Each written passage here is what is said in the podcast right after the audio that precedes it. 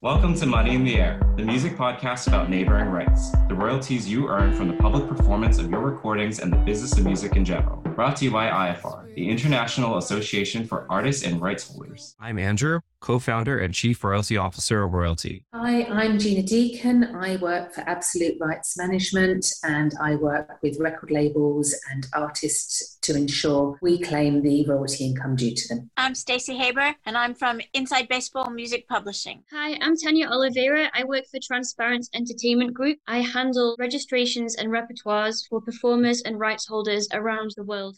Hey, welcome back to Money in the Air, the Neighboring Rights podcast brought to you by IFR, the International Association for Artists and Rights Holders.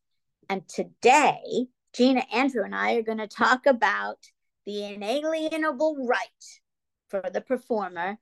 So here's my question, guys. I have a company in the US that says because it's a work for hire, my UK client has to give up her right to performers' income for neighboring rights, that they get everything from the moment of inception as a work for hire.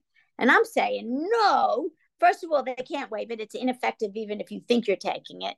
And second of all, why would you take something that you're not entitled to anyway? You're not the performer. And their answer is because we might want to credit a different artist with this title. And I'm crossing that out to say the least as well. But seriously, do you come up across this and what do you do with this? Knows all the way across the board. Neighboring rights is there. Stems out of the fact that historically recording deals, they were all work for hire. And so we wanted to ensure that a certain percentage of income was always going to be allocated to the performers, which there thus is neighboring rights. So at SoundExchange, for example, when you sign up you will get 50% of uh, the artist pool is 50% of whatever SoundExchange collects.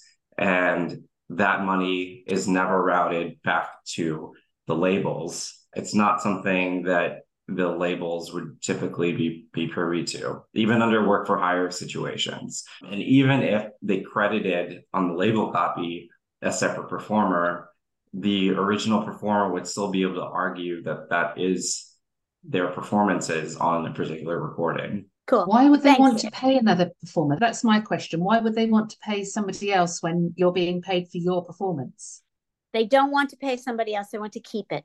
Right. So they don't want to pay anybody, basically. They just want the money. They, but it's not their money to keep. Exactly my point, And I'm so glad that you have ratified that. At the end of the day, yeah. I mean, if you cast your mind back to years and years ago before neighbouring rights existed, if you wanted to listen to music, and I'm talking probably, you know, a hundred years ago now, if you wanted to listen to music, you would hire a band or a musician, an artist to come and play for you.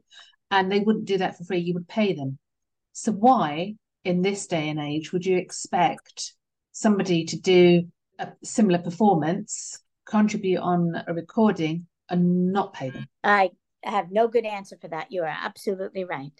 Is it because neighbouring rights is deemed differently in America and they don't necessarily have the same understanding as we do in, say, the UK, for example? Yes. Right. Okay. Can we just talk about briefly what is a work for hire? So, a work for hire is a situation where excludes you as a copyright owner. So, you can be a royalty participant with a within a work for hire agreement a lot of the old record deals are all work for hire. Producer deals work for hire meaning that you don't necessarily have a copyright interest in whatever you've created but you are an income participant which is the neighboring rights component. Even your record royalties are subject to this as well. Outside of the us it's an actual right that cannot be waived which is the difference. Cool. Yeah, that exactly. is really clear. And thank you guys for listening. Send us your questions at info at iafar.co.uk